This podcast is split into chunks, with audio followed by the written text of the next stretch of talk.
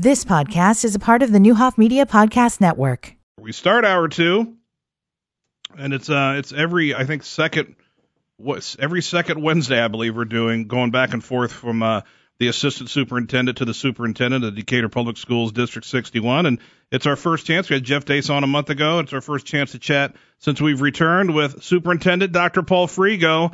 Uh, how's it going, sir? Uh, really good. Good afternoon, everybody. I I'm sure much I'd rather be talking to Mr. Dace, but I appreciate you giving me some time. Oh, well. not not at all. no. We're talking to you, Doc. How you doing, man? Especially to ask you, you know, what happened against the Raiders. I mean, especially. you know.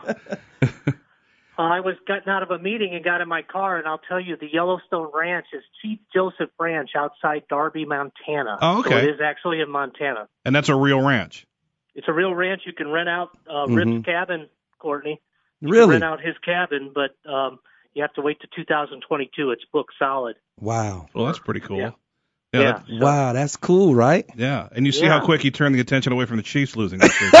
Yeah. Because Smart man. going there, so I had my Yellowstone stuff queued up. uh-huh. That's good. That's uh yeah. Yeah. that's pretty neat. Yeah, that, that's a, that's a good fact. We'll we'll we'll leave it at that. We won't talk about uh hey, I'm not talking smack. The Chiefs are the world champions and Uh-huh. you're going to lose a game or two here and there. It's probably a good thing to lose one or two. Uh just to get them Not re- to the Raiders. probably not to the Raiders. Good He point. said not to the Raiders. But if anything ticks them off more, maybe it's a loss to the Raiders. Yes, right. Yeah. All right, Yeah. you're uh, I guess you're kind of busy nowadays, right? We have a lot, lot of stuff going on, uh, trying to figure out our best way to serve kids uh, during this uh, pandemic, and uh, looking at ways we can possibly get them back in person, uh, but also honing our craft in resar- regards to virtual learning uh, to be- serve them the best we can. Yeah, we are currently e-learning until when? At least uh, till um, November 13th. Gotcha.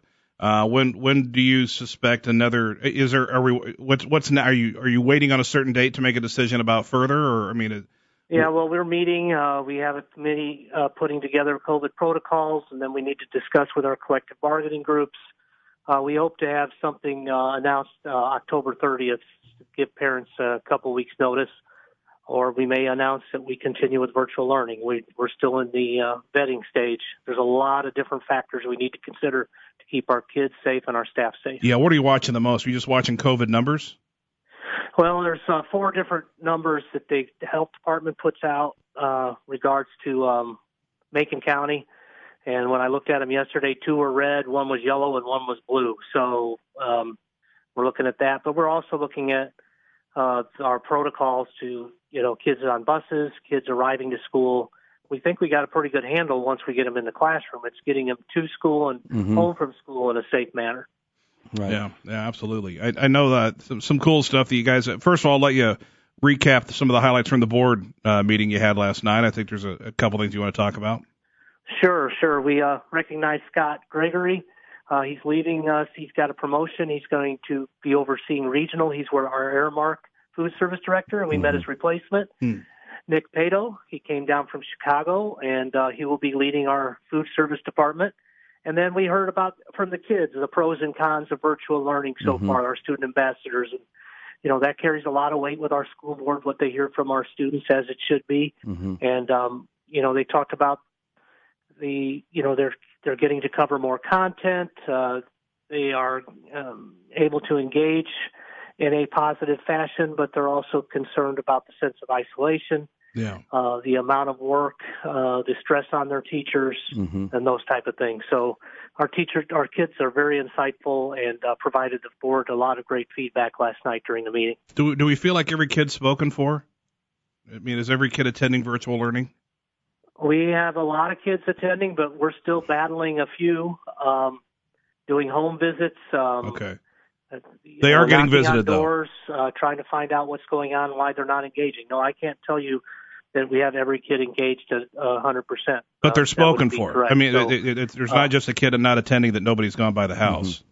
no, no, we Okay. are doing home visits and knocking on, you know, like I said, knocking on doors, phone calls, uh, reaching out as many ways we can, on checking, you know, family members, uh, you know, nearby, Yeah. whatever we may, we can, because some people may move and I forgot to update us as well. That happens. Sure.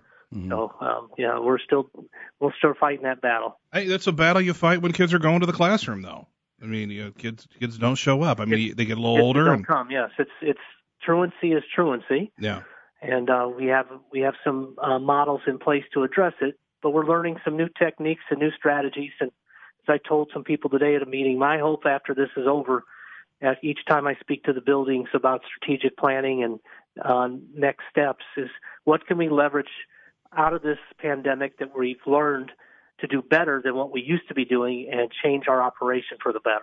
Yeah. So that's that's what I'm looking to do uh, when we get out of this. We got every negative situation has some positives you can build on when you get out of it. Well, if people had to vote on the e-learning, is it 50-50? I, I think that the the people unhappy about what's happening are probably louder, but I I don't know where, where the masses would be. Um, I I think most people um, appreciate the sense that their kids are safe hmm and uh, they know they don't uh, have to expose them to the pandemic uh, to possibly getting COVID. Sure, But they also know that uh, on the flip side of that, it's not the best way to learn. sure. So, um, so uh, Which you probably You know, agree fully gonna- with. Yeah, it's not. And Yeah. um, and we're right now. We it's funny you bring that up. We've sent out a survey hmm to our families, and Right. uh, on uh, Skyward, there's a form they can fill out and let us know if if we came back in some version of in-person learning, would they choose to be in person or would they choose to stay remote? Hmm. And what most districts are seeing um, is around the 30% mark of kids or families are choosing to stay remote. Okay. And it's and uh, the studies are showing they've done a couple studies on it already preliminarily. A lot of them are choosing it because they don't have access to quality health care and they're concerned if their kid gets sick, what they're going to do. Have, have you thought about is the option either they all come back or they don't come back? Have you thought about half? no, we're looking at everything in between too, Eric. You know, so so maybe bringing 80 back half the kids, you know, every other day or something. half or the something. kids, Okay. thirty percent of the kids, twenty percent of the kids. Um, we could bring them back for a day Yeah. a week instead of two, you know, two or you know, we're looking at every option and what what is the best way we can do do to keep kids help them learn in person, but also keep them safe. And then how much? uh, Who are you? Are you relying on any other? Are you are you calling other districts and other states and finding Oh out? yes, I've, I've called uh, numerous districts and spoke uh, via FaceTime or Skype with uh, uh, districts, uh, you know, like Freeport. I've talked to them. Hmm. I've talked to Rockford. I've talked to Quincy. Uh, of course, we I've re- reached out to Unit Five. Um, you know, you monitor what Champaign and Springfield are doing. Yeah. Uh, some of our other staff have good contacts at Peoria. So yeah, we're we're looking at what other people are doing and seeing how they approach it. Well, good. I think all we can ask is to keep working and grinding from you and the board Yep. and Jeff Mhm. Dace and you Yep. know, the Keil Building and as a whole. Uh, let's talk. Let's talk about some good news. First of all, Johns Hill. Boy, that, that place is looking amazing. It is. the building's growing out of the ground every day, and then you Mhm. got the uh, the park project next door. And that's just going to be a wonderful center of a hub of activity for that neighborhood in our in our community. Courtney, I know you got a lot to do with this, and you're pretty Mhm. proud of it. Build a baseball field. Yeah. Yeah. Baseball field, a tennis court. I looked at the tennis court today, man. It's just phenomenal. Paul Fregeau, I'm gonna have to get you on the tennis court when it when we're done at John Hill. You and I, one on one, playing tennis. All right, well, better watch out Hey. for my backhand. It used to be pretty good. I Did it used to be pretty good? Sounds like a pretty unfair matchup. yeah. then uh, Courtney's in much better shape than I am. But uh, we got that. We Join got the club. basketball courts, and we got that great shelter Mhm. going up for families to utilize. Uh, it's just going to be great uh, Cool. for the for that neighborhood, and then having the school there, you know, with um, a fine arts um, centered education, it's, it'll just be, wonderful for Decatur Sure. as a whole. And it's yes, and you pointed that out. Thank you to Reverend Carson for all his work on that and on that project. Tell me about the heart of the uh, heart of the district awards you guys are doing. Oh yeah, the Heart of the District Awards. Uh, we've we're going to recognize an employee and a student each month who does exemplary things for the district um, to help our kids or staff or, or the community. And we got a fifth grade student. I wanted to point out, Caden Hens, who was nominated by a fellow student. He's at William Harris Learning Academy, and all what his peers said that he goes above and beyond to help his fellow peers when they are struggling Mm. during virtual learning. Cool. He's patient, understanding, and cooperative, and he never gets frustrated when others are having problems. Mhm. And so, what a great uh, testimony about Caden and how Sure. he helps others and being an un- unselfish heart. So, we're really excited about that. And then Kabiti, the secretary at Montessori Academy of Peace is the employee that's going to be recognized this month, and we've expanded it to the community this year. Mm-hmm. Uh, Oh. So that was one thing we're doing. So anyone can nominate someone for the Heart of the District Award. So if you just go to our website at www.dps.org backslash heart nomination, those in the community who get great service from our um, staff or see students doing great things um, that need you feel need to be recognized, you can nominate our, our our folks and we can get them recognized for their great work. I'm not sure if you said it or not. DPS61.org. DPS61.org. Uh, and I'm sure just Backslash going to D. heart nomination. Yeah, there you go. Uh, or, or and you might be able to get it just by going to dps61.org, but um, but slash Right. heart nomination for sure. Yeah, we'll get we'll get you right there. absolutely. Dr. Fregeau, hearing something about your children or the kids in the district, something like that, does that bring you the, some of the most joys of your life? Oh, absolutely. That's Yeah. why we do what we do. Mhm. Um, so, it, you know, kids like Caden and and his friends. And what's neat about Caden is um, he goes to, the, like I said, the William Harris Learning Academy, which is our alternative school, which means he needed some extra support Mhm. for uh, for some reason. And uh, despite all that, he uh, has a great heart for others. And, and so, you know, it, you know, Reverend knows I get choked up talking about kids right. and so so I'm uh we're, we've cleared it with the parents and tomorrow I'm delivering his Heart of America Oh, that's or Heart of the District uh recognition to his house out Oh, in the yard cool. tomorrow. Yeah, yeah, give it the personal touch. Where are we on? I know there's not many, but um, we're not letting high school play athletics right now. The the few sports that no, states no. If, we're, if we say it's unsafe to learn math in person, we can't be having kids uh, interacting on courts and fields or whatever that may be. That's kind of the stance we're taking right so, now. so no sports until they return to the classroom.